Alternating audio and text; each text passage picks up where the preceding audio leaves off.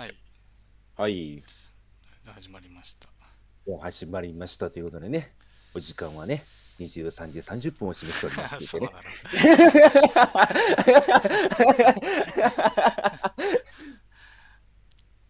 ろ。まあね、今日はね、あの、まあね二人でね、3月のライオンをね、まあねまあ、いろいろ、まあ見て言いたいこともあるんで、ちょっとね。まあ、とりあえず意見交換してみようじゃないかと。そうそう。まあ、で、その前にね、ちょっと先週、俺いろいろあったんで、ほうほまあ、それをね、まあそんな大した話じゃないんですけど、う。えー聞きましょまあ、大きく2つあったんですけど、う。うん。まず、先々週ってお盆だったじゃん？でしたね。で、お盆の終わりぐらいってもう雨すごかったでしょ？まあ、あの一週間はもう終わってましたね、本当に。そうそう。でね、まあ、先週になってあ雨がもうついて、うん。まあ、ススカッと晴れないけど、まあ、30度ぐらいに戻ったのよ、こっちは。うんうんそしたらね、そのタイミングでね、あの、うん。うん。リビングのね、エアコンが壊れまして、最悪じゃないですか。まあ、朝起きたらつかないと。はで、まあ、修理せんといかんから、あ。うん。まあ、保証書とかね、探して、まああまあ、あった方が便利ですもんね。そうそうなくてもやってくれるんでしょうけど。まあ、保証あったら保証期間だったら、ただでしてくれて、ああ。保証期間外だと修理費がかかるんだけど、うんうんまあ、何度か見つけたんだけど、うん。うんまあ、。なんかね本、エアコンの本体が保証1年、1年。で、室外機が5年。うん。で、いつ買ったかなって調べたら、うん。6年前っていうね。両方足してもアウトですからね、それも。そあら。うで、まあ、しょうがないかなと思ってたら、うん。あの、延長保証をやってたみたいで、あ、ほう。延長保証のその保証書が出てきたわけよ。延長保証って何ですかっていうか。えっと、まあ、プラスでなんかな何万だか払えば、その、期間覚えてないけど、プラス何年か保証してくれるみたいな。あ、そえその延長え期間伸びる。あ、じゃあ、その買った当時、まあ、それを払ってたと。そうそあ、へえ。う。で、まあ、そこにね、その修理はこちらみたいな番号が書いてあるから、うん。まあ、かけたのよ。うん。そしたらね、うん。おかけになった電話番号は現在使われておりません。あのね、あるあるですよね、それも。で、まあ、そその、買ったところがうん。なくなったのか、まあ、もしくはた番号が変わってるだけの可能性もあるじゃん。あ、もちろん6ね。年前だからね。それは。なら、その買ったところのホームページ探してみたら、うん。まあ、ホームページはあったんですよ。うん。で、当時ね、あの、要はヨドバシとかさ、そういう大きいとこで買わんかったのね。うんうんうんうん。ネットの通販でまあ安いとこを探して、確かにヨドバシとかで買うと、あの、設置？うん。設置も込みでみたいな。あ、そうですね。大きいところはそうなりますよね。そうそう。んじゃなくて、まあ、安いとこで買って、また別の業者にその備えつ、あの設置を頼んだのよ。はいはいはいはいはい。他にも設置してもらうもんがいっぱいあったから。うん。まあ、だから安いとこで買って延長保証して、でもまだホームページ残ってて、うんじ。ゃあ修理で頼もうかなと思って、うん。その修理ページ見たら、うん。ちっちゃく、うん。その2020年何月に、うん。その以前の保証会社は潰れましたと。それ以前の保証延長保証は効きませんって書いてあって。あのね、うん言いたいことがあって、うん多分、ちいさんみたいな人から電話いっぱい来たんでしょうね、それ。うね多分。はうんで、まあ、そうは言うとその新しいその引き継いだ会社みたいなのがあって、い。うん。まあちょっとごね、ごねるせ可能性もあったんだけど、うん。まあ、ちょっとリビングだし、うん。もう早く修理したいなと思って、うん。まあ、もういいかと。うん。で、エアコン、ダイキンのエアコンなんだけど、うんまあ、。ダイキンのホームページでその修理依頼したら、うん。まあ、翌日に来てくれるっつって。あ、ラッキーですね、それは。そうそうめちゃめちゃラッキーじゃないですか。で翌日も朝ね、10時ぐらいに来てくれたのよ。うん。そしたらね、うん。まあ、エアコンがつくんすね。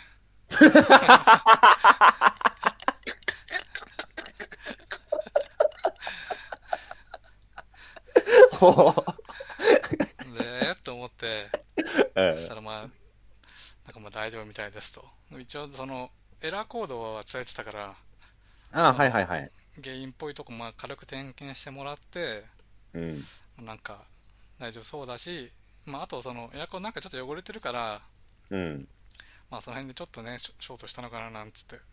うん。で、まあその業者に頼んできれいにしてもらった方がいいですよなんて言われて。うん。で、おじさん帰ったのよ。うん。そしてね、また1時間ぐらいしたらね、うん。つかなくなったんですよ。あの、お、おじさん来てる間だけで生きててさ。いや、今途中でもオチ分かったんだけど、もうその読読み通りに来て面白いわ、逆に。そうそうで、まあ、慌ててまたおさっきのおじさんにね、電話して、うん。そしたらまあ、また次の日になりますっつって。まあ、そうなっちゃいますよそうねそうで。また他も回ってるでしょうし。そうそうそう。で、翌日来て、そしたらもうその時はもう完全につかなくて。うん。で、室外機のなんか基板かなんかをうん。交換してもらったのよ。うんっていうことがね、まあ、ドタバタであって、うんまあ、それが一つ目。うん。まあ、次はね、割とまあ、しょうもない話なんだけど、あいいっすよ、別にあの。ね、この前さ、鬼滅の将棋の話したでしょ？ああ、しましたね。そうそう。で、あれね、やっぱ欲しいなと思って。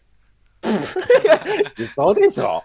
あんだけ鬼滅興味ない言ってたのあにだからまあ、急に？子供にね、と一緒あまあねそうそう。でね、うん。まあ欲しいなと思って調べたんだけど、うん。そしたら、あの商品は、うん。あのローソンの商品と。いや、はいコンビニはいはいで売ってる、ローソンだけで売ってて、うん。しかもね、6月ぐらいの発売で、うん。まあ、今売ってないのよね。あ、う、もう手に入らないんですか、あれも。そうそう。で、アマゾンとかで見てもさ、う。もうん倍ぐらいの値段で転売されてるわけですよ。まあ、でしょうね。うん、で、まあ、なんか安く売ってないかなと思って調べてたら、うん。あの、なんかね、再販されるらしくて、こでね、ちょうど今、その第2次の予約が始まってると。う。うん。で、まあ、9月頭ぐらいまでの予約で、うん。でね、お渡しが11月になりますみたいな。あの、将棋のあれです。数ヶ月待つのはきついじゃん。うわー、きついですだっね。て別にあの絵じゃなくてっていいんだもん。うん。でもまあいいかと思って。うん。で、まあ、ローソン、ロッピーでね、予約するから、うん。まあ、近所にないけど、うん。あの、散歩の途中にあるから、夜ね、えええええあの、ローソン入ってロッピーでうん。予約してうん。帰ったのよ。はいはいはいはいはいはい。で、まあね、まだ子供起きてたから、うん鬼滅の将棋ね、うん今度来るよなんつってうん。言ってて、それがね、多分先週の木曜かな、木曜夜。はいはいはいはい。でねじゃあ、き結構直近なんですね。そうそうそう。でうね、ん。金曜、うん。金曜ね、まあ仕事をしてて、うん。で、あの、まあ休憩がてらさ、ファミ通のサイトとか見てたわけですよ。はいはいはいはい。そしたらね、え鬼滅の囲碁将棋新発売って。え全く違うバージョンですか？えっとね、それがね、微妙なんだけど、えあの、コマは一緒、コマの絵柄は一緒なのよ。えはあ。だけど、あの、コマがね、うんプラスチックになってて、えあとその、囲碁も遊べるし、えうんうんうんあの、オセロも遊べるみたいな。あ、だからあの、囲碁将棋っていろんなバリエーションが出るんじゃなくて、うんあえっと、一つのセットを買ったら、そのコマを使っていろんな遊びができるってやつなんですね。きるしそのなんか真ん中のなんかプレートかなんか裏返したらその囲碁になったりとか外した外したらあの緑色のオセロのうんうあれんになったりとかなのかな、うんうんうん。よくあるじゃんいや、私は初めて聞きましたね、それは。でねそのもともとローソンで予約してたやつがうん。あの、まあ、2000円なんだけど、うん。まあ、将棋盤はね割と硬いそのまあそんな分厚くないけどあの本物のあの木のやつみたいにうん。折り。たたみのね、うん。じゃなくてもうちょっと薄いやつなんだけど、まあ、割としっかりしてるんだけど、うん。まあ、コマがどうなんか見た感じうん。紙なのね。紙なのかな？えっとああ、はいはいはいはいはいはい。なんか見た感じさその素材感があの子供用のさあのパズルあるじゃんうんうんうん。あんな表面なのよなんかねうん。だからちょっとチャチいなって感じはあったんだけどまあその時はねまあうんいいかと思って、うん。そしたらさその新商品はもうプラスチックっすようん。パチンパチンできるじゃん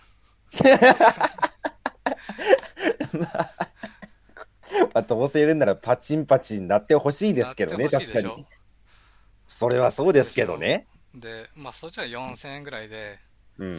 まあでもオセロも遊べるしさ、うんま。あ、囲碁はねちょっと正直ルールわかんないからあれだけどまあでもあれでしょ、囲碁もいつハマるか分かりませんからね、また。ああまあねうん。だからそっちの方がいいじゃんまあその二つを比べてしまったら間違いなく後者の方がいいですね。でしょ？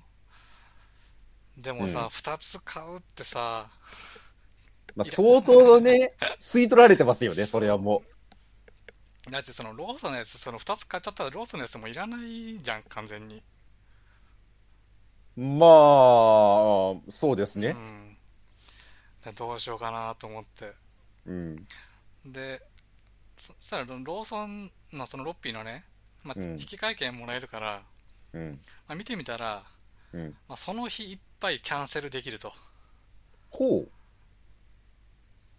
えーえっと、前日に夜にうんそ。のローソン行ってロッピーでその券出してもらってうん。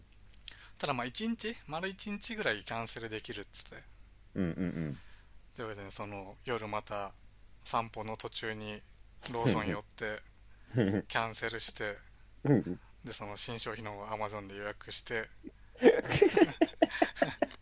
帰ったっていうねもうあの先週右往左往がねなかなかすごかったですよ まあ、でしょうね、そんだけいろいろやってたら。しかも、何が面白いっていうと、うんその話だけ聞くと、うんちえさんがめっちゃ鬼滅好きな人なんですよ、ね。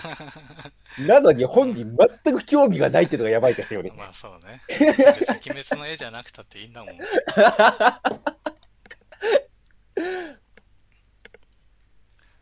まあなんでねギリギリキャンセルできてうん。まあね新しいの予約してそうそそのさ新商品の方はさうん。しかもね9月の末に来るとか言って、うんうん、うん。そっちの絶対いいじゃん、そうですね、うん2ヶ月も早いですもんね。そうそ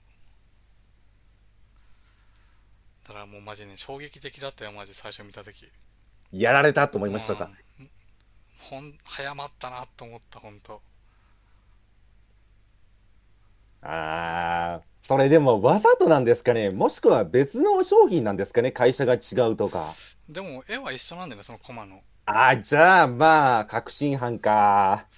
ねだってそれ出すんだったらさその再販分いらないじゃんねまあそうですよね。再販なんて言わずに、じゃあ新商品出しますからこっちを買ってくださいでいいですもんね。ねまあでもその予約終わってから新商品ですじゃないだけまあマシだよまだ予約中だったから。ああ、まあ、多少かぶった時期がね。ただ、間違いなくギリギリだと思いますけどね、それ。そうね。あの、うん。ちえさんが奇跡的にファミ通を見て気づいただけであって、うん。多分気づかずに24時間経ってしまった人って腐るほどいるでしょいるし、まあ、ももっと予約その再販分の予約はもうちょっと早くに多分始まってたと思うから。う。うんうんうんうん。うん。ひっくり返ってる人もねいるだろうねまあ、いるでしょうね、それは。まあ、もしかしたら、これでまた電話が殺到したら、またちょっと形式が変わるかもしれませんけどね、結局。正直な話う。んかまあ転売に流れるかローソンのやつがねあの、むしろ、あの、昔の方がプレミアつく可能性ありますからね。そうね っていうことがねあったんすよねいやー、それはね、危なかったですね。危なかったギリギリだったマジで そんなことあると思って予約した次の日に新商品とかってあるのと思っていやいやいや。あるんですよ、残念ながら。おもちゃ系はね、ありますよねう、んそういうのは。やっぱり、より良いものっていうか、まあ、言ってしまったら人気商品、まあ、うん鬼滅の刃だったら、その、題材自体は変わらないけど、うん新しいものってどんどんどんどん出てきますからね。そうね、まあ、タイミングによってはそうなっちゃいますよね。うんいやー。でもよかったっすね、本当に24時間以内で。そう ギリギリだったマジでじゃあ、例えば、うんそれ24時間経ってたらどうしてたんですか？立ってたらあだから最初はそのチケットそのキャンセルできるって気づかなかったからうん。もう諦めてたのよそのローソンのやつだけでいっかっつって、ああ、なるほどね。うん、まあ2個あっても本当にしょうがないからうん、まあね。うんでそっちはもうお金払ってるからあ、そっか、もう、先払いなんですね。そうそうそのロッピーでチケット出してレジに持っていく、はいはいはいはい。でお金払って予約になるみたいなねうんうんうん。はあ。まあまあまあまあ。どうなんですか、それは。もし、間に合わない方が話題としては面白かったのでは。そう いや、でもギリギリっていう部分がやっぱり面白いのか。むしろギリセーフなら面白い可能性があるんだな。なるほどな。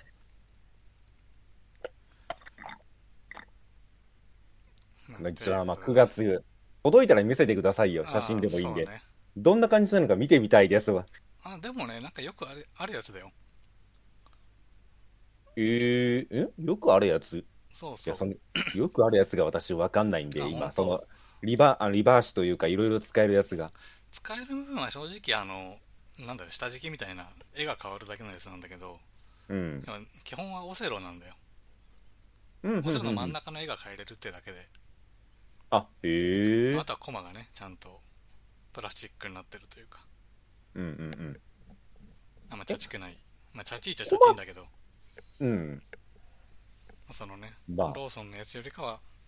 紙よりはマシって。うんそうそう。へえ、え、それ値段どれぐらい違ったんですか？普通の紙の方が？2000円。2000円。で、新しいのが4000円ちょっと。まあ4000円。ああ、じゃあ4000円だな。それだったら4000円だな。そうね。まあい。ろいろ遊べるしねね。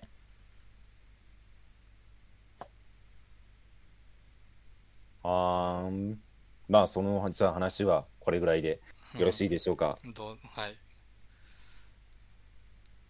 じゃあ、まあ、本題というか、3月のライオンね3月のライオンいきますか？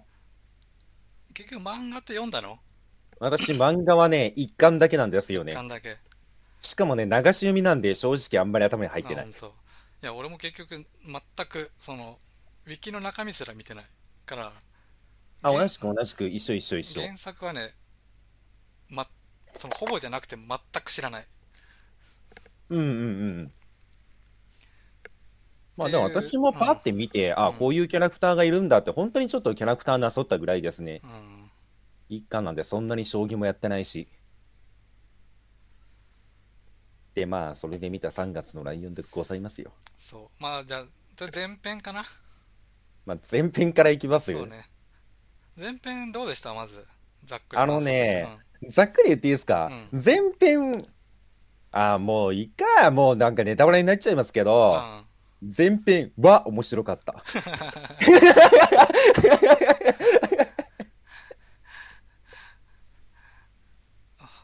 ってとこっすね、私の中の、まあ、率直な感想としては。うんはね、まあ正直、前、まあそうね、そのどっちが面白かったかって前編なんだけど、うん。まあ、言うて前編も、まあ、ほら、チハイブルとかに比べりゃ、まあ退屈っちゃ退屈だった。ああ、そうっすよ。だから私もね、その話をしようと思ってたんですよ。うんあのー、ちはやふるって作品が、なんかあれ、神がかったバランスだったんだなと思いましたわ。ねやっぱり見たうん瞬間に。うーん。まあ、率直なことを言うとう、んもっと将棋ってものをピックアップしてほしかった。っそうね。ていうのは本当にもう率直な感想。うんただまあ前、あ前編はね、割とその騎士のなんか、ことはフューチャーされてたじゃない。うんうんうん。騎士の、えっと、前編だとどこになるんだ？どこまでだ？あまあそうっすね前編は、あ、あれか、新人王終わるとこまでか。あの、スキンヘッドの。ああ、はいはい、あ、あ、な、オッケーオッケーオッケー。まあそうっすね。前編はね、そうなんですよね。騎士同士の、その、まあ言ってしまったら人物紹介も兼ねてると思うんですよ。こういう人がいてっていう。うんうん。だからちゃんと騎士というものをピックアップして掘り下げて、で、まあ、その、何でしょう、奨励会っていうんですか？うん。の中の、まあ、リーグ戦があって、まあ、で、この人たちがこれ、将棋で戦ってっていう、まあ、言ってしまったら、まあ、うん、将棋ってものをやっぱりちゃんと中心、核に置いてるんですよね。ね。だからすごい面白いんですよ、これまだ。まあまあじゃあ、まだって後半の話になっちゃうからあれだけど、そうね。そうね、だから、前前編は、そうね、えーっと、まあほら、最初に、年サッカー好きかって。そ 同じまあねうん同じテンションで。どっからう。まあ、どっちかそれね、トシサッカーは好きかか、うん桜木くん、バスケは好きのどっちかよね。葬式で言うかねってとこはまあまあいいとして。で、はいって言ってね、好きですと、将棋が。で、まあ、ただ私、まあ、あの、なんでしょうね、作品で良かったのは、うん。主人公がちゃんと一本ね、芯が通ってんのがいいなと思いましたわ。ああ、なるほどね。ブレてるように見えて、ちゃんとその将棋で勝つっていうことに対しては、うん。真摯に受け止めて、うん。まっすぐ立ってるんで、まあ、そこはね、すごくね、面白いと思いました。だ。まあ、まあ、ちょっとネタバレ含んでしまうんですけど、うん。では、どれぐらいネタバレありにします？ネタバレいいんじゃない？だってもう新しい。いいかうんまあ、言ってしまったら私の中では、例えば、なんか相手の人が、うんまあ、わりかしいろんなことあるわけじゃないですか。うんで、その時に、まあ、私の中で一番寒いなと思ってたのは、うん。この主人公が手を抜いてわざと負けたりとか、うんまあ、そういうことをしたらすごい寒いなと思ってたんですけど、うん。そういうことはなくて、まあ、ちゃんと自分には将棋っていうものしかなくて、うん。ここで負けたら自分はないんだ。だから相手がどんな事情があるとも倒すっていう、この、ちゃんとした信念持ってるのはね、すごいいいと思いました。うんそうねあそこブレたらマジで途中で私投げようと思いましたもんね。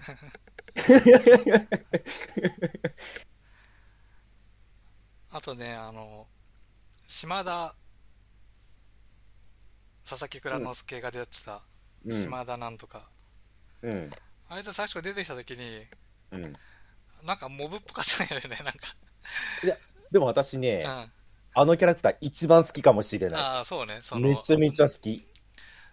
対局中にねガラッと変わったけどほら先方がさもう守りみたいなそでお腹も痛いしもうあの、うん。主人公にね引き殺されるだけのやつかと思ったらさ違うんですよね。めちゃめちゃかっこよかったですよね。やっとこっち見たなっつってやっとこっちを見たなって言って、しね、主人公がパニックになったら深呼吸しろって言って。そこはなんかあの喋ってなさそうな雰囲気なのになんかよく分かんなかったけどねそう、あそこはね、まあ、多分あれ、原作に忠実なんでしょうね。まあ言ってしまったら、まあ声に出出さない声みたいなっうんていうところだったんですけど、映画にするんだったら、あそこは口に出してもよかったんじゃないかと思いましたね、ぶっちゃけ。そこ、そこが多分ね、どうなんだろうね、その対局中ってそんな言っていいのかね。うーん。まあそういうのもあって、なんかそんな感じになってるのかなと思ったよ。あ、まあ、それはそっか、確かに。うんうんうん。一応ほら、なんかトーナメントじゃん。うん。だからなんかね、そんななんかアドバイスみたいなのしないんだけど、してる、うんしているじゃない。落ち着けって。そうですね、やっぱり、まあ、若者に対してね、ちゃんと、ただ勝つだけじゃなくて、導くっていうのはね、まあ、なんかすげえ、言ってしまったらすごい強キャラだなと思いました。ああ、そうねあ。そこでも永久なめんなっつってね。う。そうそうそうそうそうそう。いやあれ、あそこはね、そうね。あのキャラクターは良かったよね。そう、しかも、まあ、本人は謙虚じゃないですかうん。ただ、周りの人たちがみめちゃめちゃ評価しているっていうう。ん。永久舐めてんのかって。でね、あの人についてね、一個だけね、私調べて豆がありまして、うん。あれ、佐々木蔵之介さんめちゃめちゃハマり役だったじゃないですうか。ん。あれね、原作者曰く、島田のモデル、うん。佐々木蔵之介らしいんですよ。だから、本人が、うん。がモデルになったキャラクターをうん本人が演じたっていう。話らしいですよ、あれ。え、それハマるわと思いましたわ、本当に。そうね。あの、永久の凄みもありつつ、優しさもあるようなね。うんうんうん。いいキャラクターだったで、なんかお腹痛くなってたじゃないですか。な。うん。あれはなんかあの人がすごい苦労人で、言ってしまったら天才がはびこる世界じゃないですか。うん。で、そこで、まあ言ってしまったらあの人はもう努力だけで上げ上がってきた人らしいんですよね。あの人ってのは？えっと、佐々木蔵之介島田。あ、島田？島田が、あ、島田が。島田が、あの、言ってしまったらいろんな天才がいる中で、うん島田って人は、まあ言ってしまったらもう努力でどんどんどんどん勝ち上がってきて、ようやく上を掴んだ人らしくて、うん。だからその胃が痛くなるってね、一応そういうバックボーンありきの、その胃が痛くなるキャラクターらしいですわ。うん。苦労の人っていう、一応ね、キャラ付けというかキャラ設定らしいですよ。うん。でもよかった。めちゃめちゃよかった、あの人は。そうね。かっこいいですもんね、ただただ。そう、あの島田ってキャラクターほんとよかった。めちゃめちゃよかった。私もなんかやっぱり、島田が出てるシーンはね、やっぱり見入ってしまいますもん。うん。グッて引き込まれる。だから、それで言うと、やっぱりね、将棋のシーンがめちゃめちゃかっこいいんですよね、やっぱり。打ってる時のその緊迫感というか、なんでしょうね、その、まあ、緊張感だったり、必死感っていうのがすごく伝わってくる映画だったんで、そこはね、すごく評価してるし、うん面白かった。うん。うん。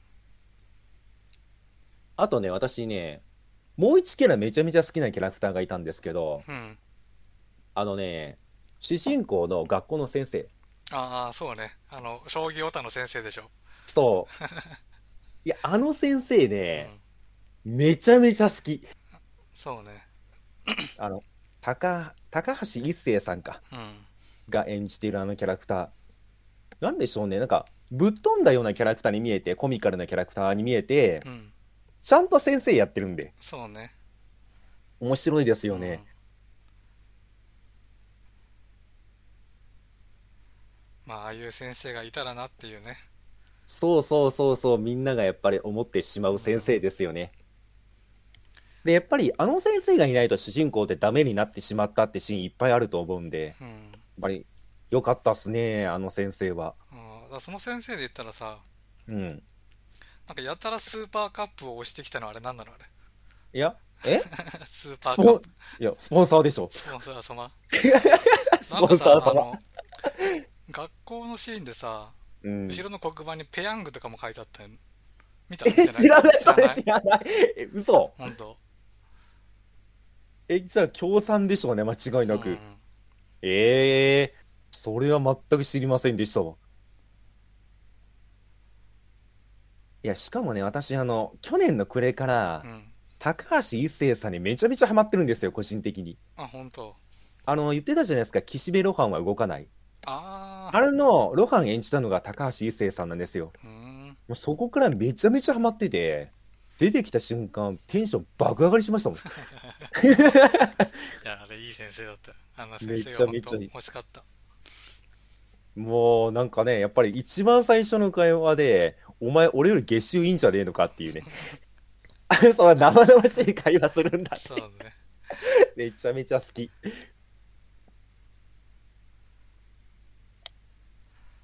で、まあ最初は言ってしまったら、あのよくいるコミカルな面白い先生、まあ一発ネタというか、面白モブかと思ったら、うん。ちゃんとね、物語に絡んでくるんで、よかったっすね、あれはう。ん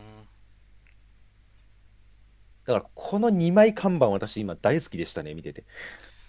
そうね。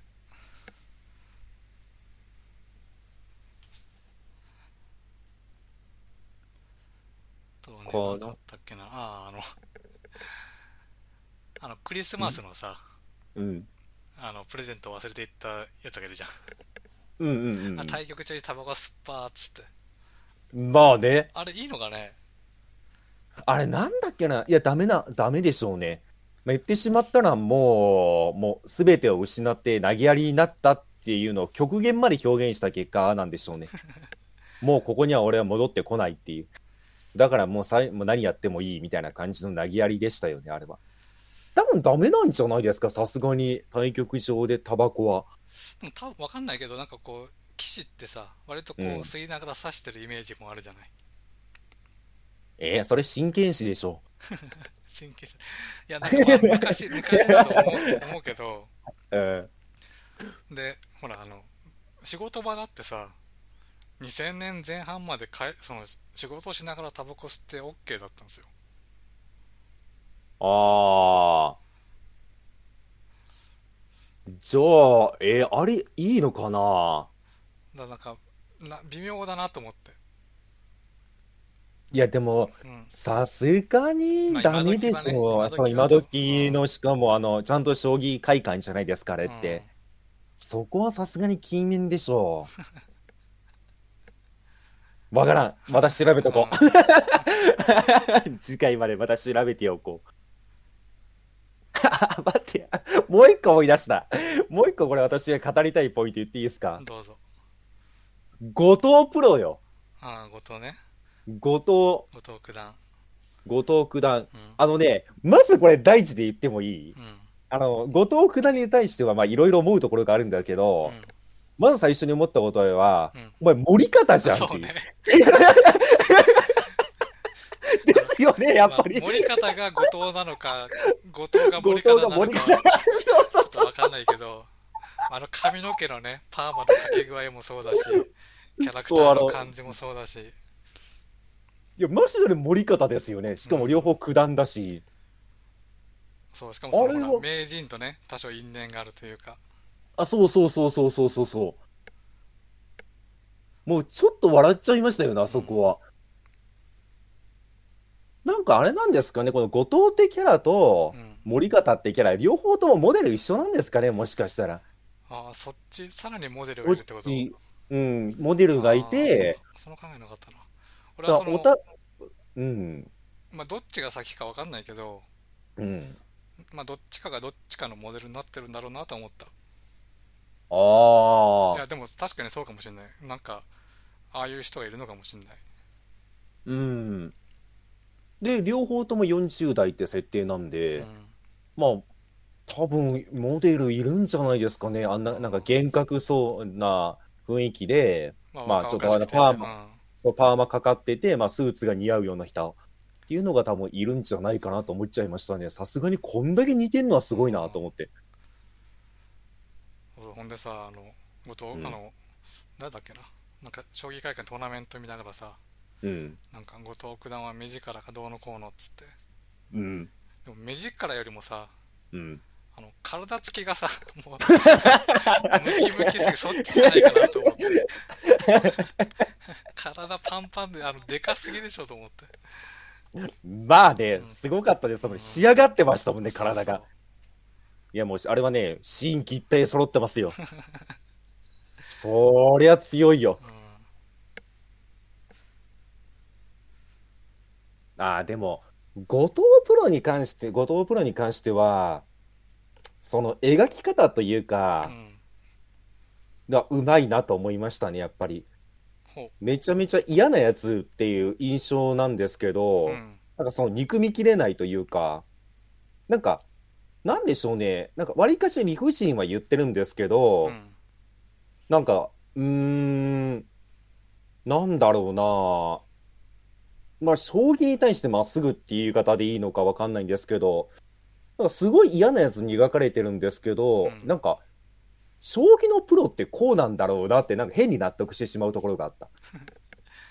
あーまあ部分的にはね分からんでもないけど、うんまあ、。その辺はちょっと後編で まあね。後編でいろいろ出てくるからただそのね確かに永久なめんなみたいなところはなんか、うんなんかいいなと思ったな、あそこはいいですよね。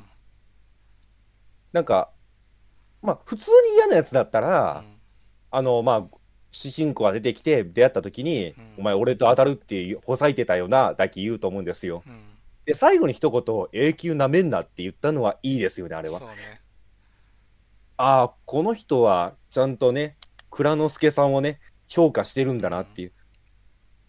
そんな甘い気持ちで勝てる相手じゃなかったろっていうのをちゃんと戒めてるんで。言ってしまったらなんか、やり方は不器用ですけど、まあそういう意味ではちゃんと導く、導き手としては仕事してるなと思いました。そうねまああとはねうん。えーっとね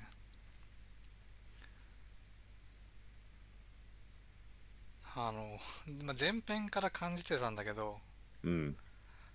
あの要素が多いねああ、やっぱりそれですか。私もそれはめっちゃ思いました。あの自分の育った環境うあのなんん。か自分を助けてくれた家族がいたりうんうんあとそのなんだ？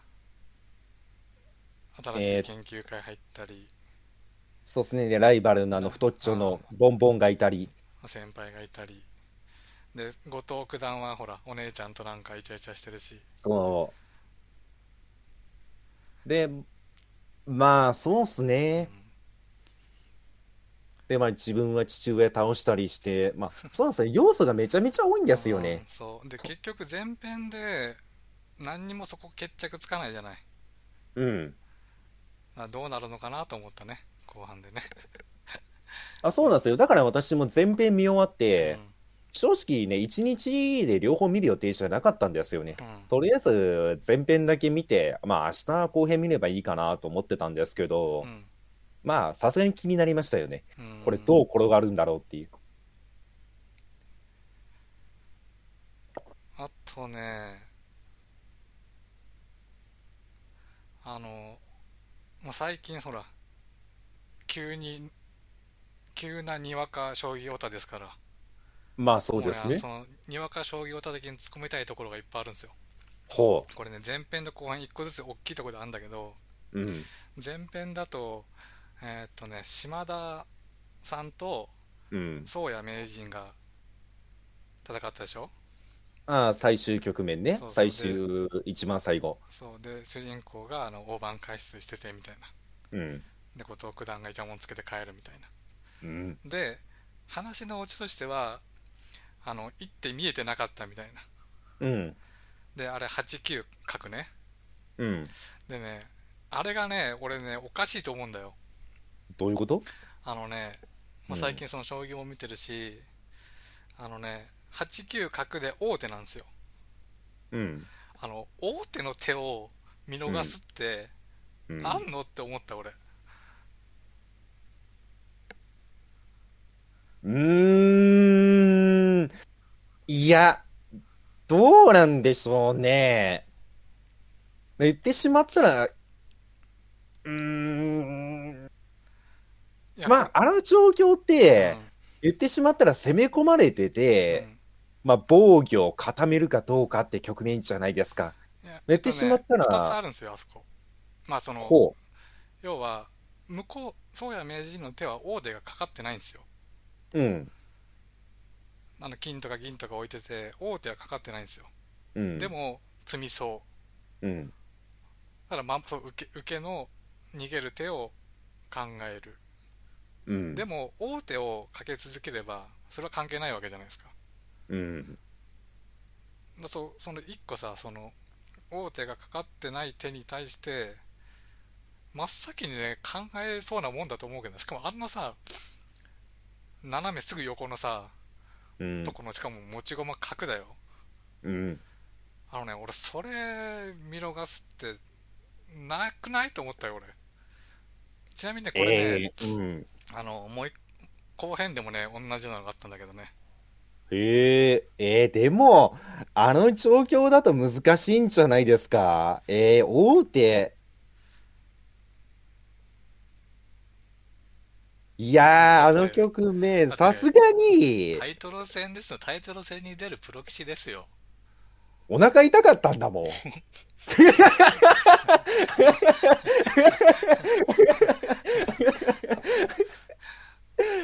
そうあでねえっとえーもう一個はね、まあ、後編の一番最後のところなんだけど、うん。まあ、そこはその歩をねうん。あのなってうん。で向こうがハッてなるわけじゃないうん。で歩がなった時に向こうはね手順としては歩を置くその桐山君が歩を置くうん。で、えーと後藤が銀を置くその歩の前にねうん。でその銀を取ってなるじゃないでもその銀置く時に気づくやろって思うのよしかも王ってのは近くじゃないうん。そなんかねその見えない手がね王に近すぎてうん。なんかね俺はそのこれはちょっとまあ逆にね将棋わかんない人にそれはもっと離れた手だったらさ全くわかんないじゃん、うん。うん。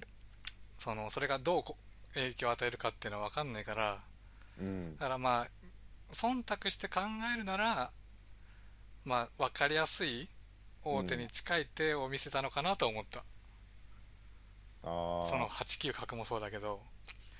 いや、正直、さすがにそこまで言うぐらいなんですから、うん。そんな手がっていうぐらいだから、うん。多分どっかであった客あの局面の再現だとは思いますよ、さすがに。そうなのわかりやすく作っってるっていうんじゃなくて、ちゃんとなんか昔過去にこういうなんか名試合って言われた盤面があって、まあ、その試合の再現を使ってるとは思いますよ。そうなのかな。俺はなんかそういう風に見えた。うーちょっん。となんか。そこそこを見逃すかねとは思ったね。いや、でもあの、斜めの角打ちうん。あれ言ってしまったら、まあ、追い詰められて追い詰められて、うん。ここをしのいで、こっちのターンだっていう時に切る角を、言ってしまったら捨て駒みたいな使い方してたじゃないですか。いや、そこに置いたら取られるやんっていううん角。無料配布やんっていう。多分その一点のことじゃないですか。言ってしまったら角を、もう捨て駒として投げ打つことによって局面がひっくり返るっていう。あーでもそのもうちょっとね離れてればいやいや、あのわねか、るんだけどな、この斜めのライン見えてないだろうはね、ガチ初心者なんですよ、多分。この長いライン見えてないやろってな、見えとるがなって。みんな深呼吸してるから、盤面全体見えてるから。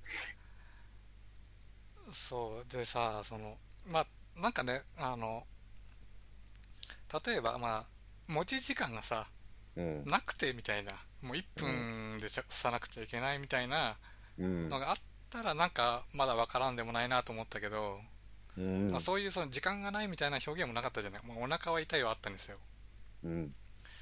でなんかその割とその大手になるような手を見逃すっつうのはなんか違うんじゃないかなと思ったよえ違わなくないで。わかんない違う。ああったらこれはもうごめんなさい、うん。うん、そういう寄付があったらもうごめんなさいだけど、あちなみに言っときますけど、うん。今多分ね、うん。28ぐらいで小さん不利ですからね。あのね、8ぐらい向こう有利だと思いますよ。さすがにそこは下調べしてると思うんで、で、プロたちもちゃんと見てると思いますし、うん。そもそもあの原作者が多分結構調べてて、将棋好きだから、うんさすがに今ね、28、下手したらね、19ぐらいで小さいふりですよ。あ、本当。えそう、まあそう、まあそれだったらね、まだいいっすよ。え。うんうんっていうのはね、まあその、しかもその、割と、うん。うん。その島田と、宗谷名人やるとこと、うん。ほら、さ一番最後のね、桐山と一番最後のねやるとこで、しかもそのタイミングではってなるかねと、ちょっと思ったね。いや、お前が銀打ったんじゃねえかよって。そのいやいやその目の前の歩がなったのははってなるって、いやいや、多あ分違うんですよ。その、なったことによって何が起きるか。もっと先の話をしてるんですよ、あれは。いや、そうだけど、そこも考えて打つわけじゃない、基本的には。まあね。でしょ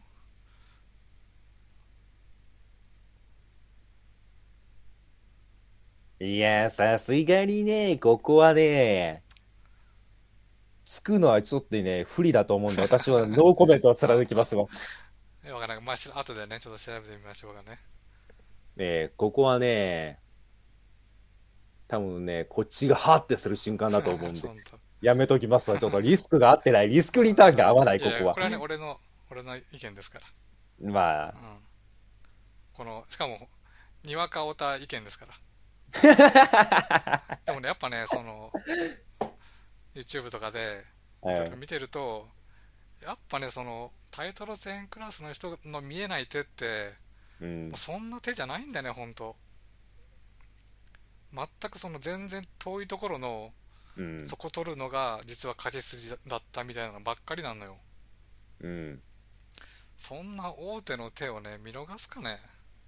いやいやいや、違う違う。見逃すんですって、きっと。何かがあるんですよ、あの盤面には。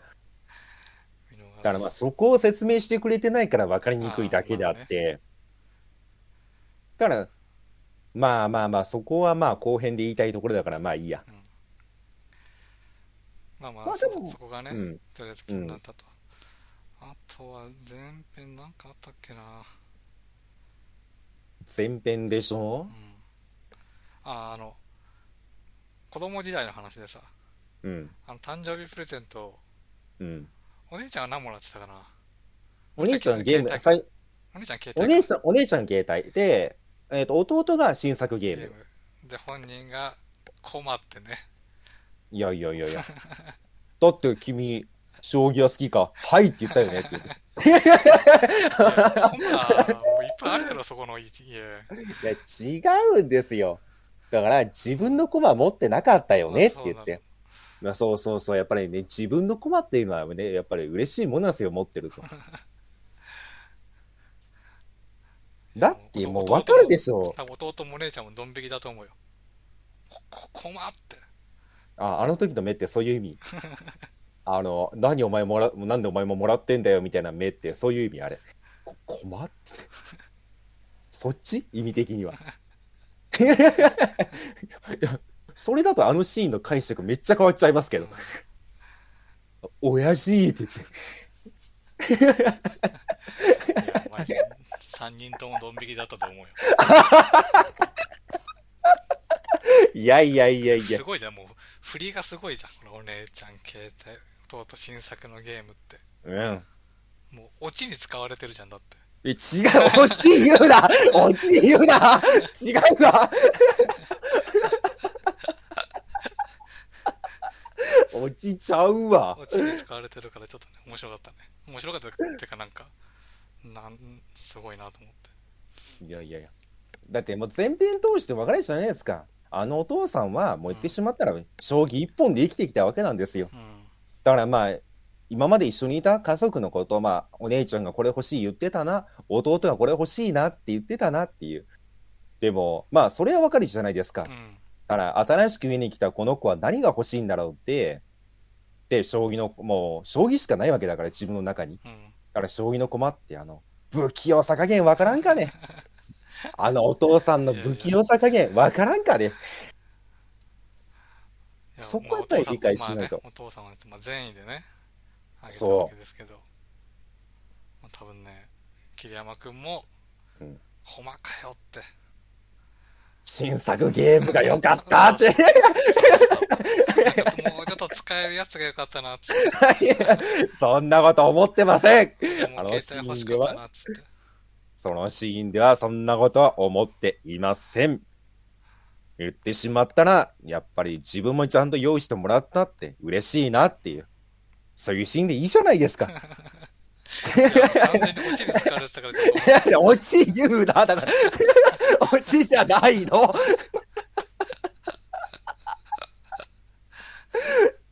違うから、オチじゃないから、あれは別に。よかったねっていうシーンなんですよ、あそこ。以上、おしまい、あのシーンは。それ以上ありません、言うことは。まあ、ぐらいか、前編は。ああ、まあでもあれか、最終決戦は、あの、桐山？うん。主人公の新人王になる時の最終決戦はね、うん。まあまあ、あれは、うーん、うーん、なんて言ったらいいんだろうな、あのシーンは。難しいな。うーん、まあでも、あそこはあれですね、まあ言ってしまったらジャンプですよね。まあよくある、わかりやすい熱い展開ですよね、多分。うん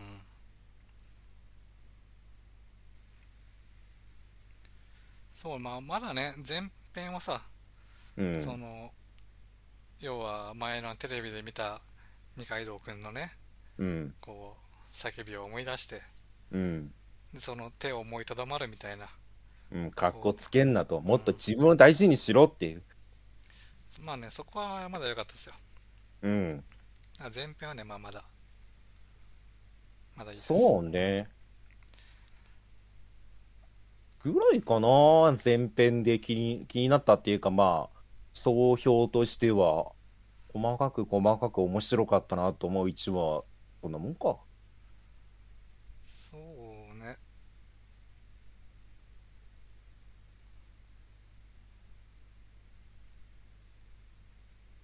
うんうんうんうん。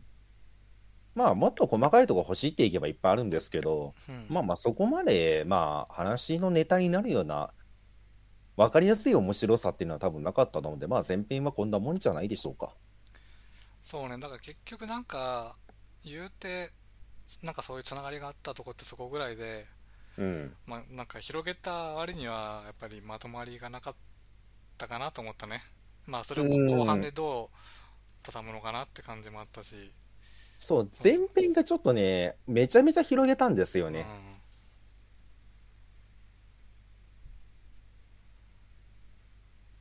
まあそうですね、それをどう畳むのか、これがどうなっていくのかっていうのが、まあ後編。うん。じゃあまあ後編に。いきますか？うん。後編いきます？後編いきますか。言っときます？うんうーん。あのね、うん。後編に入るにあたって、まあ、一個だけ言いたいことは、まあまあ、私のまあ、一番言いたいことは一つしかなくて、うん。うんあのね、さっき前編で将棋が角になってるって言ったじゃないですか。ちゃんと真ん中に置いてあるって言って、ずれたんですよね。そうね。なんか、完全にうん、将棋っていう角がガクンって横にずれちゃったんですよね。うだから、ちはやふるが良かったって言ったじゃないですか。んちはやふるっていうのは、百人一首っうんうんていう角は絶対にブレてないんですよ、真ん中にあって。いろいろそのね恋愛模様もあったけどうんいろいろあるけど、絶対にそこだけは真ん中にシュートして立ってるんですよ。あのね、後編ね、将棋がね、どっか行っちゃったのよ。だからもう一番にやっぱり私が前半はって言ってしまったのはそこですね。引っかかったのは。これ言わんとすること分かります？うんうん言ってることは。うんまあね大体将棋関係なかったもんうん。そうなんですよ。うんあの、1話も結局いろいろあったけど、うんあの、将棋してるシーンってすごい見入れ、見入るんですよ。うんやっぱり。お互いのその身長のとか、その必死加減がちゃんと伝わってくるから。だかうんらそこは、支配フルと一緒なんですよ。あの試合のシーンがめちゃめちゃいいっていうの。うんったら後編そこをペッて広げちゃったんで、ちょっとね。まあいい、まあまあまあいい。それはまあいいや。全体像としてはそんな感じ。そうねじゃあ細かく欲しいっていきましょうか。うんあのまあ伊勢谷友介がまず出てきたことにねちょっと笑っちゃったよね やっぱこう やっぱこういうの出がちだよね伊勢谷友介とまあ、こういうのには絶対出てきますね。あと、まあ、主人公のなんだっけ神木隆之介くんかうん。まあ主人公はねしてたけどあ伊勢谷出てきたと思って 待ってましたって言ってね。そうね。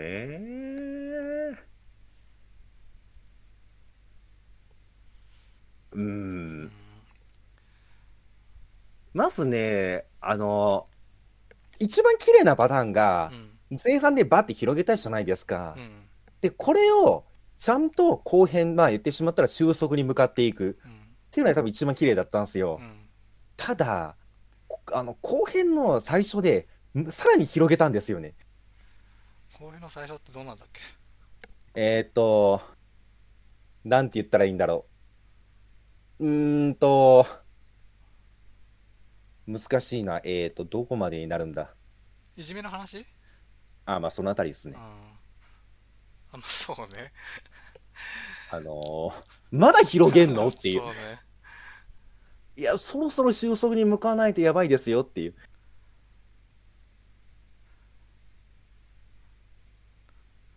そうねそうねでさそのあの伊勢祐介がさうん。あのちっちゃい子だっけももちゃんだっけ？ももちゃんかな？うんをこうね勝手に迎え行ってうん。うん。でそこにさあの呼ばれてきた桐山くんがメールでね、うん呼び出されてメ桐山くんが立ちはだかるわけじゃないですかうん。でちょっとやりすぎちゃうわけじゃないですか まあ、まあ、そうねクズとか言っちゃうけど、うん。それでもううちのお父さんなんだよって。うん。今日は帰ってって。まあ、そうですよね。ちょっと張り切りすぎたわけじゃないですか。まあ、あそこはちょっと突っ走ったっていうか、暴走してしまいましたよね。そうそう。でその後結局さその、うん。もうただ悶々としてたわけじゃないですか。うん。人形も捨てちゃうし。まあ、うん。最終的に回収してたんだろうけどうん。であの研究会？島田研究会でも、こうなんかふわふわした状態みたいうんうんうんなそれが急にさなんか最後の一手ひらめくとこだけにさ、うん。うん。なんか急になんかいつもみんなはいたんだみたいなそれとその一手って何にも繋がんなくないと思って あの、一つだけ言いたいのは、小野くんにはみんながいたって言うけうんど、うんあの時いなかったからね。そうねあの、だって、元に戻るのはその後だからねって言って。それはあとさ勝ったらさ 勝って勝ったらねもうそうそうそう。謝りもしやすいだろうよと思ってていうか、あれ負けてたらマジで多分ね、お前恨んでたぞっていう。かき乱しやがってって言って。いや、なんだろうな。まあ、その、そのシーンだけじゃないんですけど、あのね、さっき言ったじゃないですか、その、うーんと、あの、言ってしまったら登場人物がめちゃめちゃ多くうて、ん。それぞれのエピソードがね、ちょっと深すぎるというか、うん。ん、なんか、うーん、まあ言ってしまったらキャラ付けうん。がちょっと濃すぎる気はしましたね。だからなんかその、そっちにばっかりスポットライトが行ってしまって、うんあれ、将棋どこ行ったっていう。いやほんと将棋はねどっか行っちゃったんだよいや、あの、だからめちゃめちゃ偉そうなこと言ってしまうと、あのね、やっぱりね、日本映画のダメなところが出たなと思いました。あの、本当に偉そうに言ってしまって申し訳ないんですけど、まあでもこれさまあ確かにそうなんだけどさうん。あの、まあ、原作通りなんだよって言われたらうんなんかうんまあ微妙な感じもあるけどうん。でもねそうは言っても、まあねちょっとねあまりにちょっとうーん。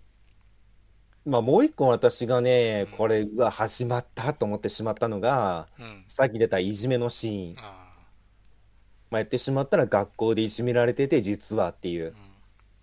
で、その、なんでしょうね。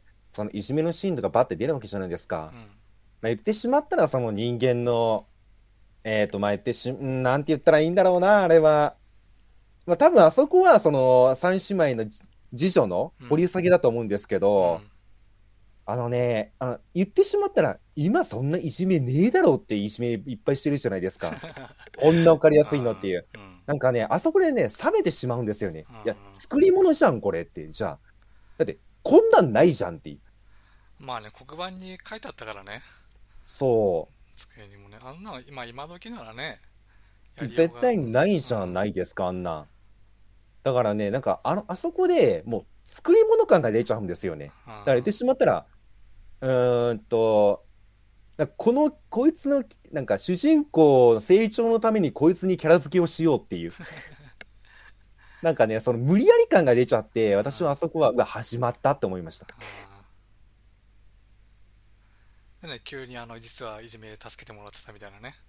そであそこだけなんかあのなんだっけあの名前わかんないけど次女の次女がそのまま出てくるやつねう。うん。いや、違うでしょ。あれはね、あそこは別に助けてもらってないんですよ、当時は。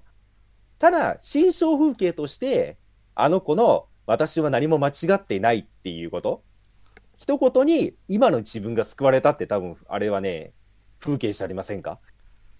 あそうなの？多分そうだと思いますよ、あれは。言ってしまったら、まあ、うーんと、なんて言ったらいいんだろう。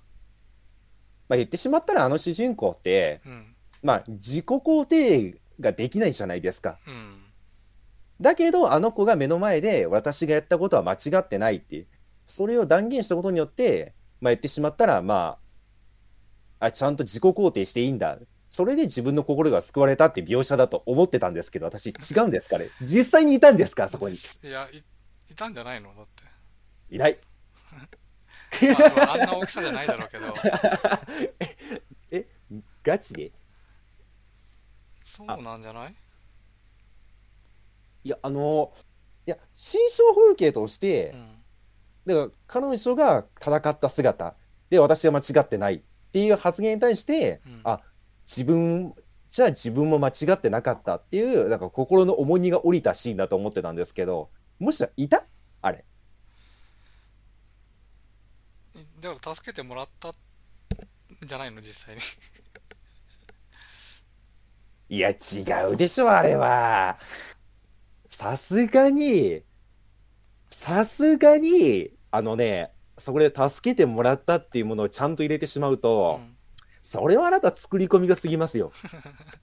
あの、そこまで言ってしまったら、さすがにちょっと、でもさあの時点ではさうん、そのなんだろうね別に主人公がさうん。何か自己肯定をするようなことってある？なんかそっからさその助けようみたいな話になるわけじゃない？うん。だだ助けてもらってなかったもらってなくてうん。単なるあれがイメージ映像だとしてうんそし。たらさずっとただ単にいじめられてた子ってことでしょ？うん。うん。うん。あれ、違うのかな？あれ？私どう解釈したっけな、あそこ。あ、違う、ええだから、言ってしまったら主人公が自分のした選択に対して、うんまあ言ってしまったら自信がない。でも彼女はその自分がした選択に、うん。を間違ってないと言い切れる。だからそこに心を打たれたシーンだと思ってたんですけど、違うの？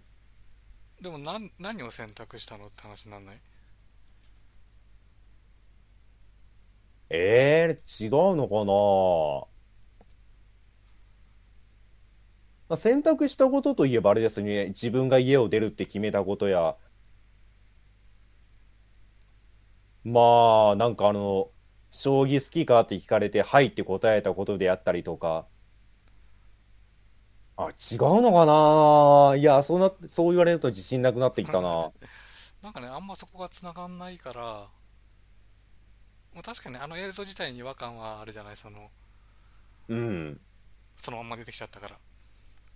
うん。だからそう、そのまま出てきたかうら、ん。言ってしまった当時の記憶の中に、今こう言ってるこの子がい、まあ、出てきたってわけじゃないんですけど、うん。に、今この子に救われた、あの頃の自分が救われたってことなんじゃないかと思ったんですけどね。違うのかな？いや、めっちゃ難しいな。じゃああのシーン。救われるのかな？いや、俺も助け、あの時助けてくれてたのは誰かかなっつって。俺いや、もなーっつって、君がいたらなって。そうなるやつは主人公になってないんで。ああ、でもそこ自信ないな。いやまあ多分ね、その、なんかそういう心象風景ではあるとも、その実際にいたわけでもなく、助けられてたわうん、けでもないんだろうけど、うん、じゃあ、つまり何かこの自分の自信になるような、うん。その誰かからエネルギーをもらってうんぬんみたいなところ、なんかそんなんあったっけ？と思って。ええ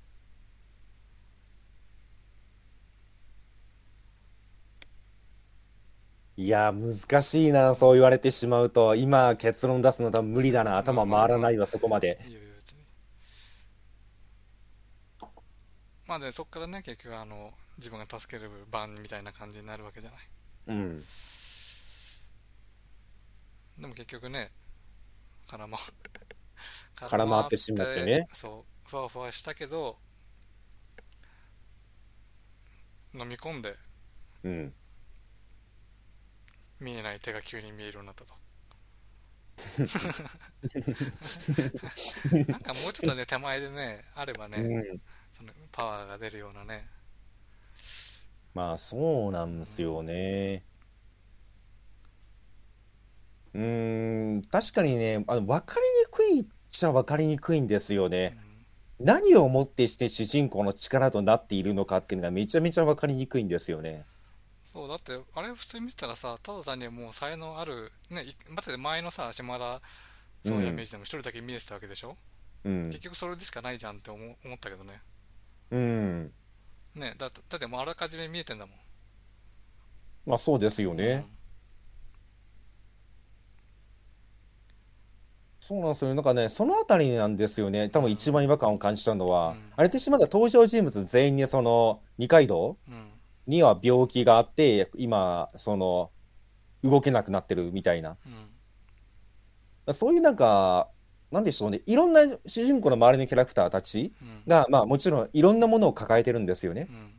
で、まあもちろんそれを各々が解決に向かうっていう話なんですよ。うん。でも結局この話の主軸っていうのは、うん。まあ将棋であって桐山くんじゃないですか。うん。だからその周りで起きる出来事が最終的に桐山くんに一箇所に集まんないとなんかね、しっくりこないんですよね。うん。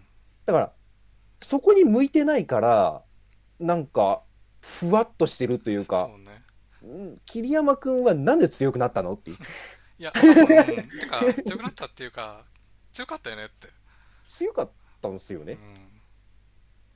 だって、中学生天才棋士なんだもんって。まあね。うん。で、あの、これ前編はそうなんですけど、うん。まあ、前編わかりやすいです。わかりやすいのが、あの、二うん。階堂のセリフじゃないですか。うん。お前はなんか格好つけすぎだって。お前はもっと自分を大事にしろと。そういう将棋を打てという話だったじゃないですか。うん。これってめちゃめちゃわかりやすいじゃ、じゃないですか。うん。主人公強いけども、やっぱりここが欠けてるってことをライバルが教えてくれて、最後の最後でそれにハッて気づいて、それで粘り腰で勝つっていううん。わかりやすいシーンじゃないですか。うん後編はそれがないんですよね。最終的にそこに来てないんうん。で、そうそだからただただ強いやつが悶々としながら打って勝ってるだけなんですよ。うーんっていう。だからどっちかというと主人公してるの後藤なんですよね。そうね。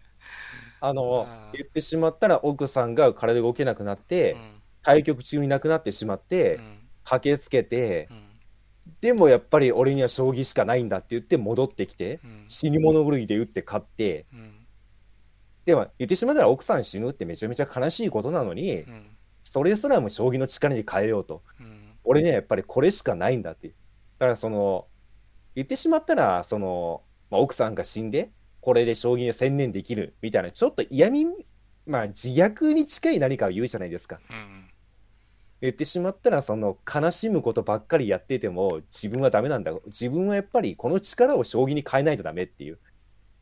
この悲しみを将棋の力に変えてやるって意地を感じるんじゃないですか。うんだから、なんか後藤は応援できできるんですよね。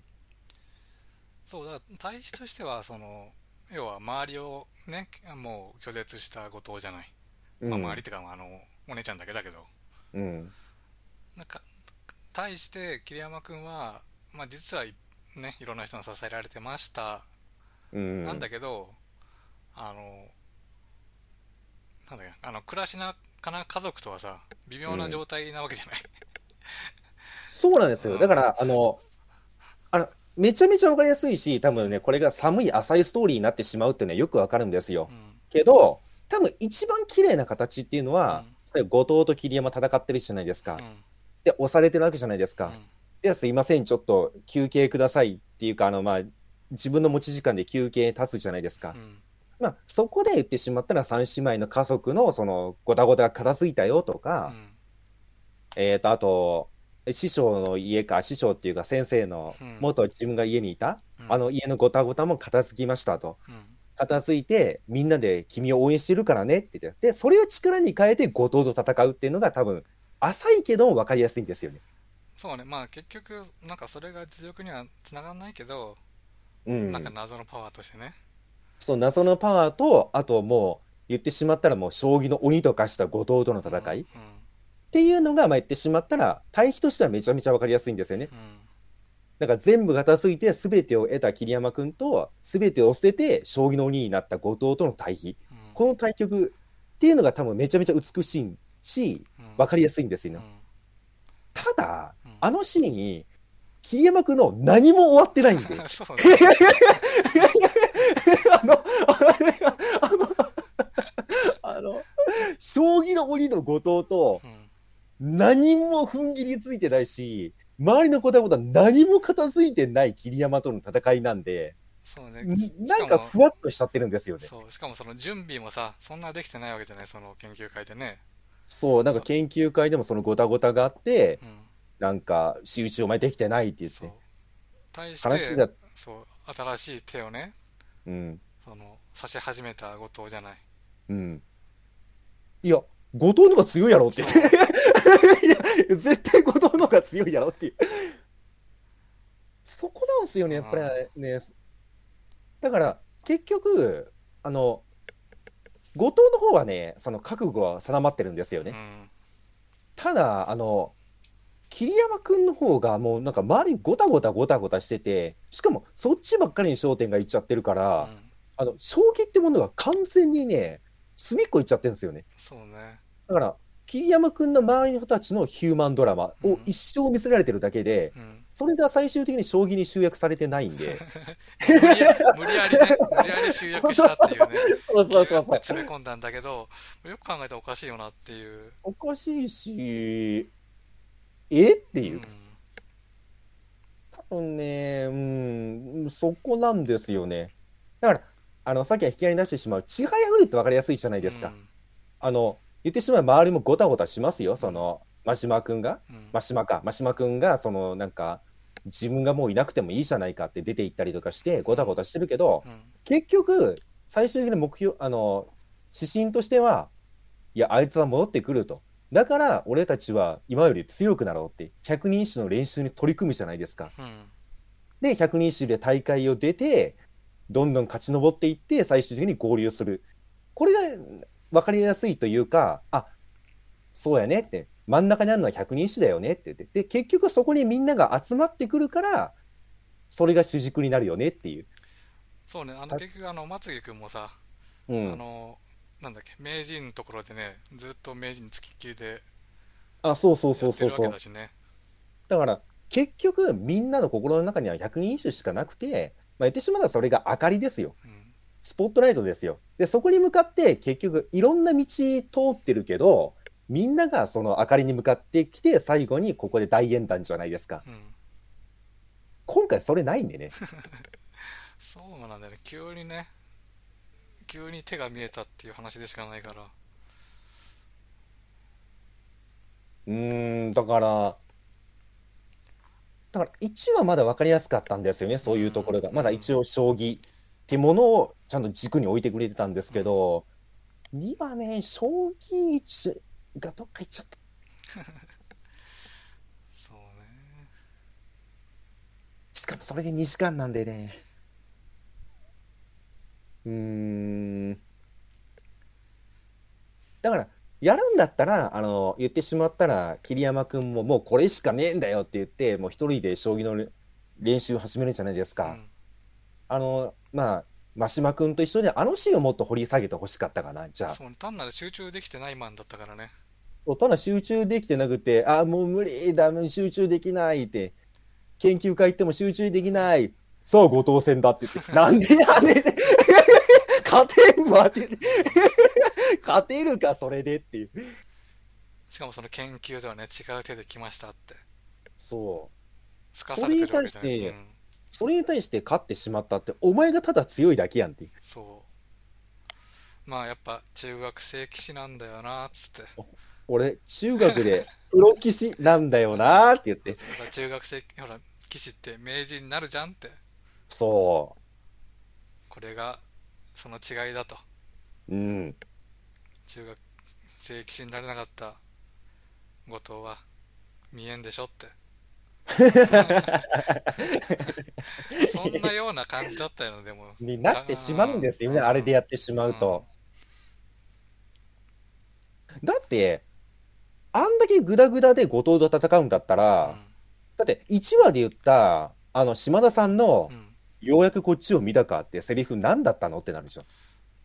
そうだってうん、主人公後藤見てないやん。うんなのに勝ってしまってるやん。じゃあ後藤島田以下やんって。いや、いや、ことになってしまうやん。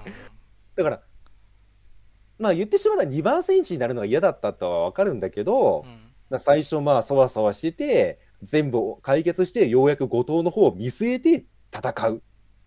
これが一番綺麗だったんじゃないかなっていう。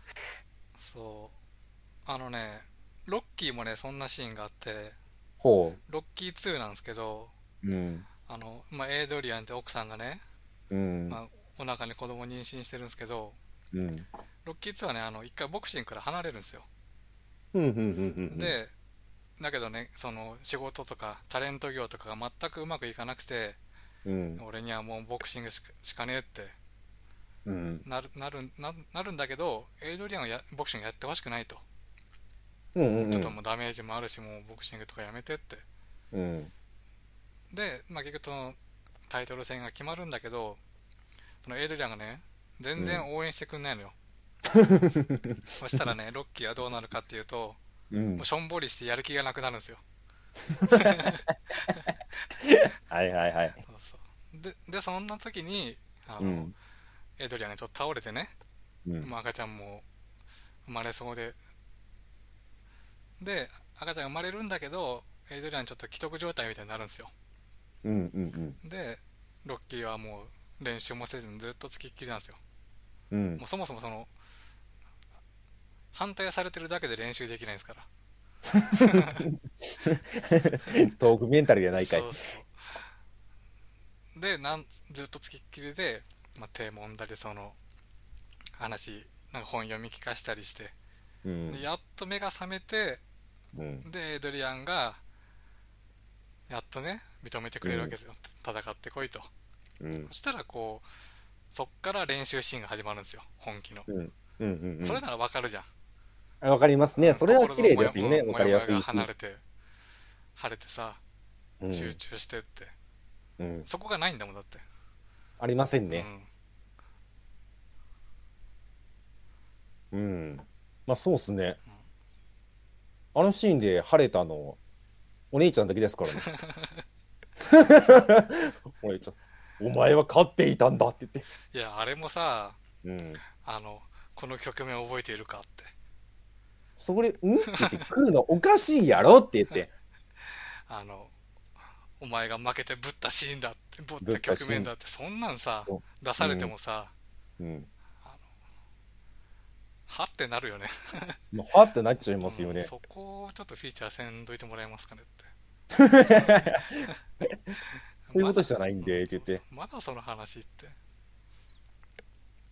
や、まあ、でも唯一許せんのは、でも逆に言うとあのシーンかもしれませんけどね。なんかちゃんと将棋を絡めて、うんお前はやっぱり今でも、やっぱり先が見えてないと。うんだから、この時はお前はこういう手を見ることができればお前は勝ってたんだと。だから、今からお前は、今、まだお前は負けてないと。今の人生でも、うんこれからその逆転になる一手をまだ見つけることができるはずだっていう。これはね、ここは綺麗だった。あ、そう、まあそねそううつなげるかっていう。うんなるほどねっていう。ただそのそこの局面をいきなり見せられるのはなんかさすがにこう笑えそうだなと思ったのと、うん。まあ、そそのね次の一手って話をされてうん。その一手自体が、うん。あの後藤のとこに戻るっていうねいや、神の一手でしょ。いやいやいや、誰が何と言うと神の一手でしょ、あれはお姉ちゃんそれでいいのとはちょっと思ったよね なんかもう一度なんか違うことしないのと思って、いや、もうそんだけ好きだったんすよ好きだったのかなうん。いやー、まあね。まあそういうところだね、やっぱりちょいちょいね。だからね、な、なんで順番が逆になってしまったんだろうと思いますよね。うんだから結局物語が、その、最終に大演談を迎えた理由って、主人公が後藤に勝ったからでしかないんですよね。うんそうね逆じゃないっていう。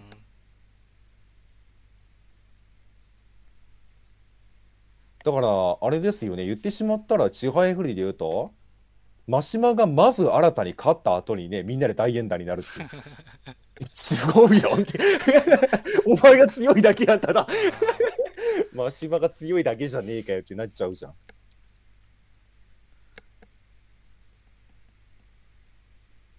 うん、なんかね、なんかとっちらかってしまいましたよね、やっぱりそ。の次の一手みたいな話といろんなものがなんかつながってないような感じはしましたね、うん、まあ、あとねそのつながってないで言ったら、うんあの名人のあの耳が聞こえない設定はなあいるの？あれ。うん？耳が聞こえませんみたいな。いや、あれじゃんだって、ちはやふるでも名シーン聞こえなかった。あれは目じゃん目ね、あれは目か。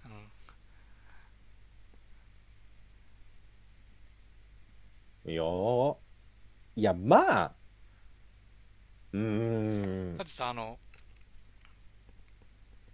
なんかそういうことなんだろうなと思ってあのあの記者とのさインタビューです会話が成立してなかったじゃん、うんそ、の時にあなんか耳とかねほら正田名人ですらうん。脳なんか脳に腫瘍がとか言ってるから名人は多分病気になりがちなんですよまあ、名シーンは間違いなく何かしらを持ってますから。うん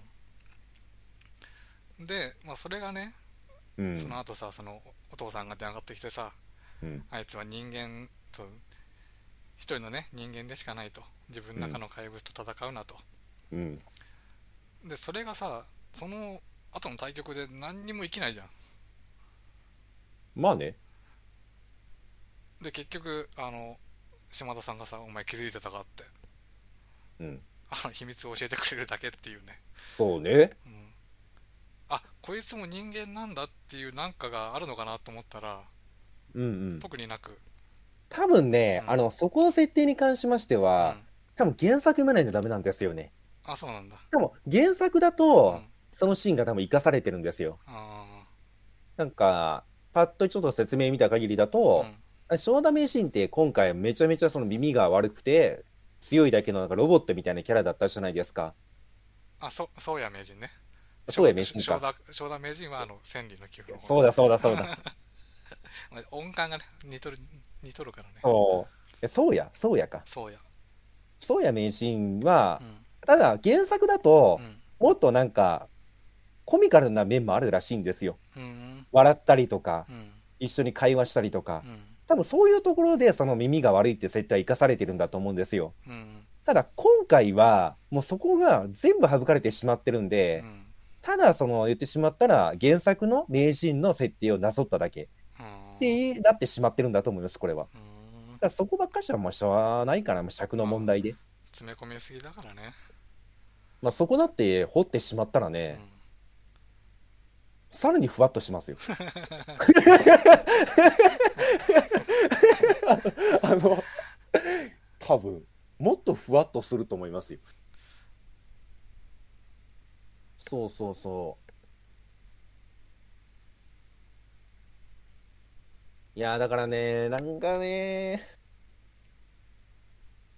うん、まあそうっすね、単純に、もっとね、やっぱり、まあ最初にも言った通り、将棋ってものをちゃんと軸に添えて、目標はどこなのかっていう、結局、うん。彼の、その名人に倒すことなのか、それとも、まあ、言ってしまったら今一番強い後藤を倒すことなのか、っていうちょっと目標もしっかり定めないとダメ、ダメなんじゃないかと思ってしまいました。なるほどこに向かってんのっていう。なんか、ふらふらしてるやつに引き殺された9段いるんだけどっていう。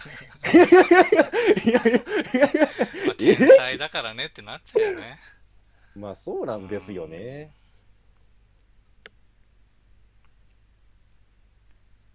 うーん。だから結局その後にいろいろ解決しましたけど、その、でしまったら自分がいた家の弟にその名人とやるからチケット渡したりするじゃないですか。うん結局解決した理由が勝ったからなんですよね。そうねだからそこは逆なんじゃねっていう。あえて逆にしてんの？どうなのっていう。あえて逆にするんだとしたらもっと見せ方あるんじゃないっていう。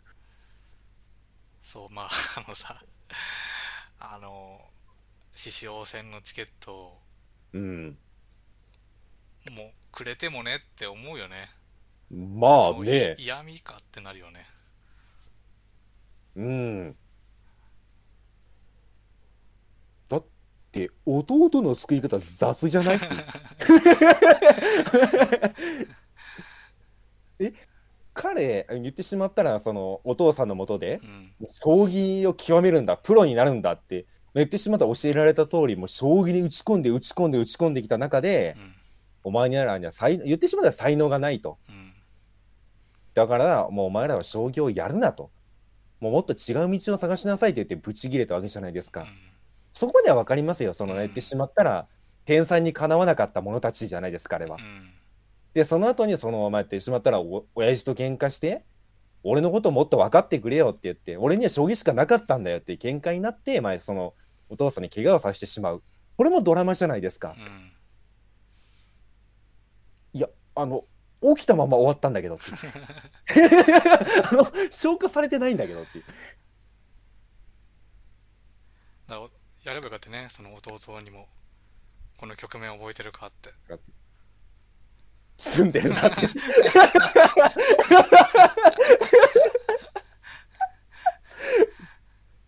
これは綺麗な罪だって言って。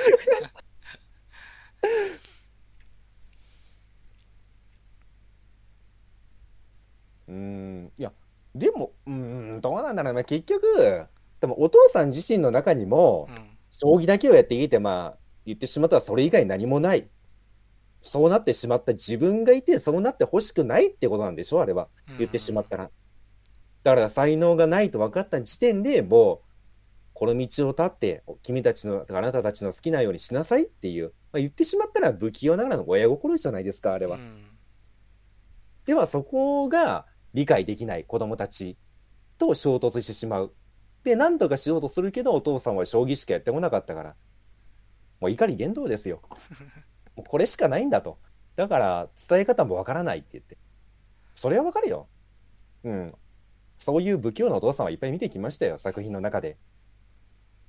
ただ、投げっぱなしを初めて見たわ。そうね、まあ、結果あの桐山君とねイチャイチャしてるだけだからあ、そうそうそうそうそうそうそうお父さんは。ねお父さんはね。着物着物なんかね買ってあげたり、まあ、買ってあげてるのか分かんないけどうん。明日の試合頑張れよって言って。うーん。なんかふわっとしたなっていう。そうねで戦国無双やっててねそうそうそうそうめ。っちゃ人敵お敵兵士おるやんと思ってあ敵兵士めっちゃいるのに、うん画面のキャラクター動いてないっていう。そうねで敗北って敗北って言って、うんって言って。いや、それはもうちょっとゲームしてる風にしようと思いましたけどね。あそこは単純にね、単純にね、多分、あの、制作者の中ではそんな重要なシーンじゃなかったんでしょうね、あれはうん。言ってしまったら。まあ、それぐらいはいいやんっていう。まあ光栄もスポンサーなのかな多分ねいや、もうちょっとちゃんとゲームしようっていう。まあ、そこは思いましたよ。あの、わらわらでたかられてんのうに、ん時系列が動いてないで笑いましたよ。そうねまあ、それはちょっとね。ああ、なるほど。ここはちょっとやっぱり重要なシーンだと、まあそこまで重要なシーンってことで撮らなかったんだろうなって思ってしまいましたね。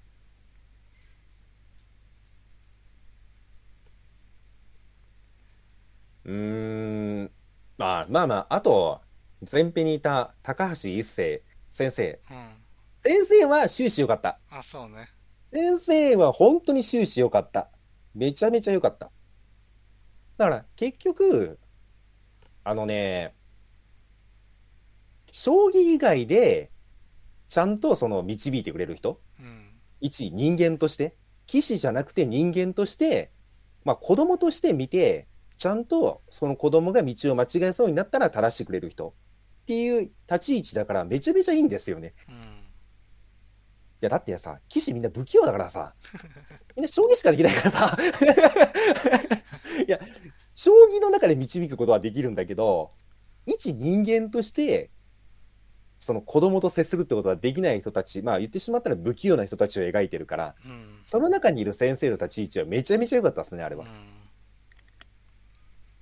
そうまたまた後編でもスーパーカップ食ってたよそう。一番最後も食ってましたよね。そう赤いやつそあスーパーカップってあのあんま味ないよねう。なん、なんで急に喧嘩売ったんですか？なんで急にスーパーカップに喧嘩売るんですか？ね毎回思うのよあのでかいじゃない？1.5倍とかなんかマックスとか言ってああれ絶対マックスですよ。めちゃめちゃでかいんで。でしょ？食ってんの。であれをね結構俺も買っちゃうのよ、うん。買って毎回あやっぱ味が薄いなって思うのをね割と繰り返してきましたね なんで水差したんですか今？いや俺あのスーパースーパーカップはね結構間違えて買っちゃうからあの先生も間違えたのかなって。あんまあんまなんかもうちょっと違うカップ麺の方がねうん。味があるよと思っていや、でもあの先生は本当に良かった。終始良かったう。んダメなシーンがなかった。本当に。いや、ちゃんと背中を押すしね、間違えたら正してくれるし、うんめちゃめちゃいい役、あれは。まああそこはね、拍手を送りたい。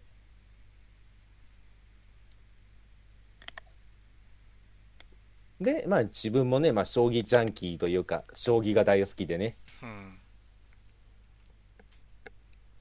言ってしまったら、まあ、先生であり、その何でしょう、オタクども友達というか、うん。交通の趣味を持った友達って感覚じゃないですか。うん。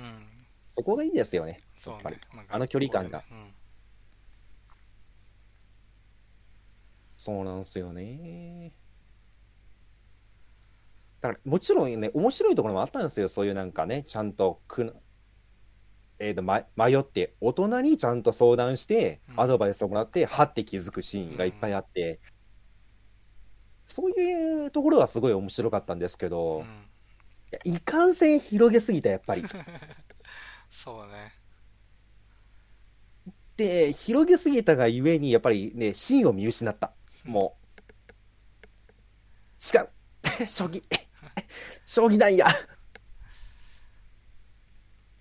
だって、あれを例えば、あの、本当にヒューマンドラマを見せたい映画なんですってなってしまったら、うんじゃあ、将棋、題材が将棋である意味ってありませんもんね。うん正直。だから、まあ、そうね、将棋をもっと見せてほしかったかな。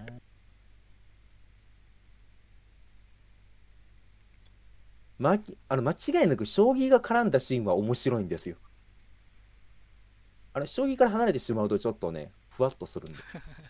将棋からまず離れないっていうことをね、やってほしかったかな。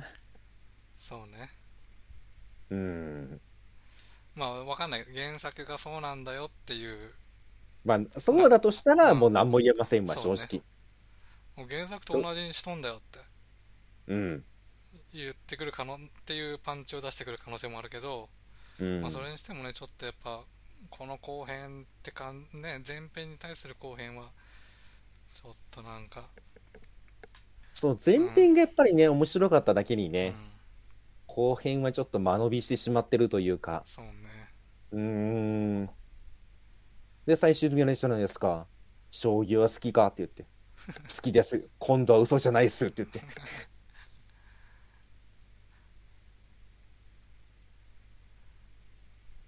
ぐらいかなそうねまあそんなもんかなうん。で、結局対局シーンってほぼほぼありませんでしたもんね、2時間のうち。うんうん、だから対局シーンをもっとしっかり見せてほしかったかな。その、将棋でしか語れない人たち、棋士ってものを描いてるんだからう、んじゃあやっぱりもっと将棋で対話してほしかったかなって。思うな。うんまあねお前たち甘いなって言われるからうん。そしたら後藤九段がね ええ走走ってるシーンがうん。そあだかられもねなんかさ、うん別にそこのシーンをまるっとね見せなくてもいいのにう、そうっすよね。うんなんか、言ってしまったら、まあ、泣き崩れるシーンとかはあっていいと思うんですよ。トイレにこもってるシーンとか。ああいうシーンがあって、時間切りで汗だくで戻ってきて、うんうん座って鬼のような目で勝つっていう。あのシーンはね、めちゃめちゃ良かったんですよね。もう結局、将棋でしか語れない棋士っていう。だそういうシーンをもっと作ってほしかった。桐山君もうん結局棋士なんだから。不器用ながら。じゃあ、もっと将棋で語ってほしかったなと思う。うんまあでもあの後藤九段帰ってきたのも勝つんかいとは思ったけどねいや、もう、すべてを捨ててきましたからね。そりゃもう勝ってもらわないと。だから、その、騎士ってものを描いてて、うん将棋で語る人たちっていう意味では、えっと、前編のラスボスは良かったですよね。うん言ってしまったら卑怯な手で勝ったんじゃないかと思ってたんですけど、うん最終的には、あ、なるほど、あなたも必死だったんですねって言って。そうねうん、結局あな、自分にはこれしかないと。うんならこれで勝たないと意味がない。だから必死だったっていう。言ってしまったら、将棋を介してあの人を理解できるっていう。それが騎士ってものじゃないかい 江戸っ子でいいって言って。大阪の人なのに江戸っ子になっていやでもまあそういう話だよねなんかねそうですよね。うんだから、ごめんなさい、もうまた持ってきちゃうんですけど、違いうるそうじゃないですか。うん結局、みんな不器用だけど、百人一首にだけは嘘はつかないと。だから言ってしまったら、真島君も戻ってきて、チームに入れてもらって、く強いじゃないですか。うんあ、こいつは結局まっすぐだったんだなっていう。なんだかんだや、なんか、してるけど、ちゃんと、この芯をちゃんと持って、しっかりやってきて強くて、力をもらって勝つっていうのをね、百人して語ってくれるんで。わかりますか？これ。ちゃんとね、うん。あれなんだっけ？えっと、あの、団体戦のシーンとかね。えっと、あの、手配フルなの方？チハウルの方、マシマ、マシマくんがね、なんか自分の高校、何々一緒って言って、バッて団体戦で手を挙げて、うん。ね、それを見てね、みんな力をもらうわけじゃないですか。うん百人一首を通してですよ。力を与えるっていう。そうしてほしかったよ。将棋を介して何かをね、この伝えるというか、なんだろう、広めるというか、やってほしかったよ。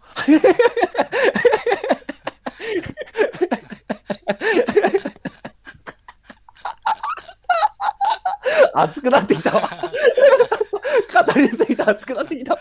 いや、まあ、わかるその前、やっぱね、こう前後編の温度感の違いはね、ちょっと、すごいですよね。うん、そうじゃなかったんじゃないかなと思ったよ、本当。ね。ぐらいかな、もう私が言いたいことはもう。んまあ最初から最後まで結局結論は何も変わってませんが、うんまあそういうことかな。そうね。おお、声声。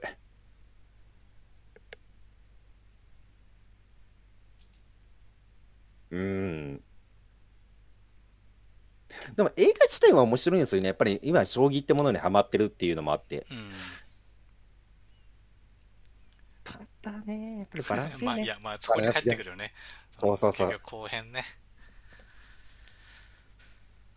まあそこに帰ってきちゃうんでう。ん。うん。まあ そんな感じ。そんな感じ。ね。ふわっと投げとこう、最後は。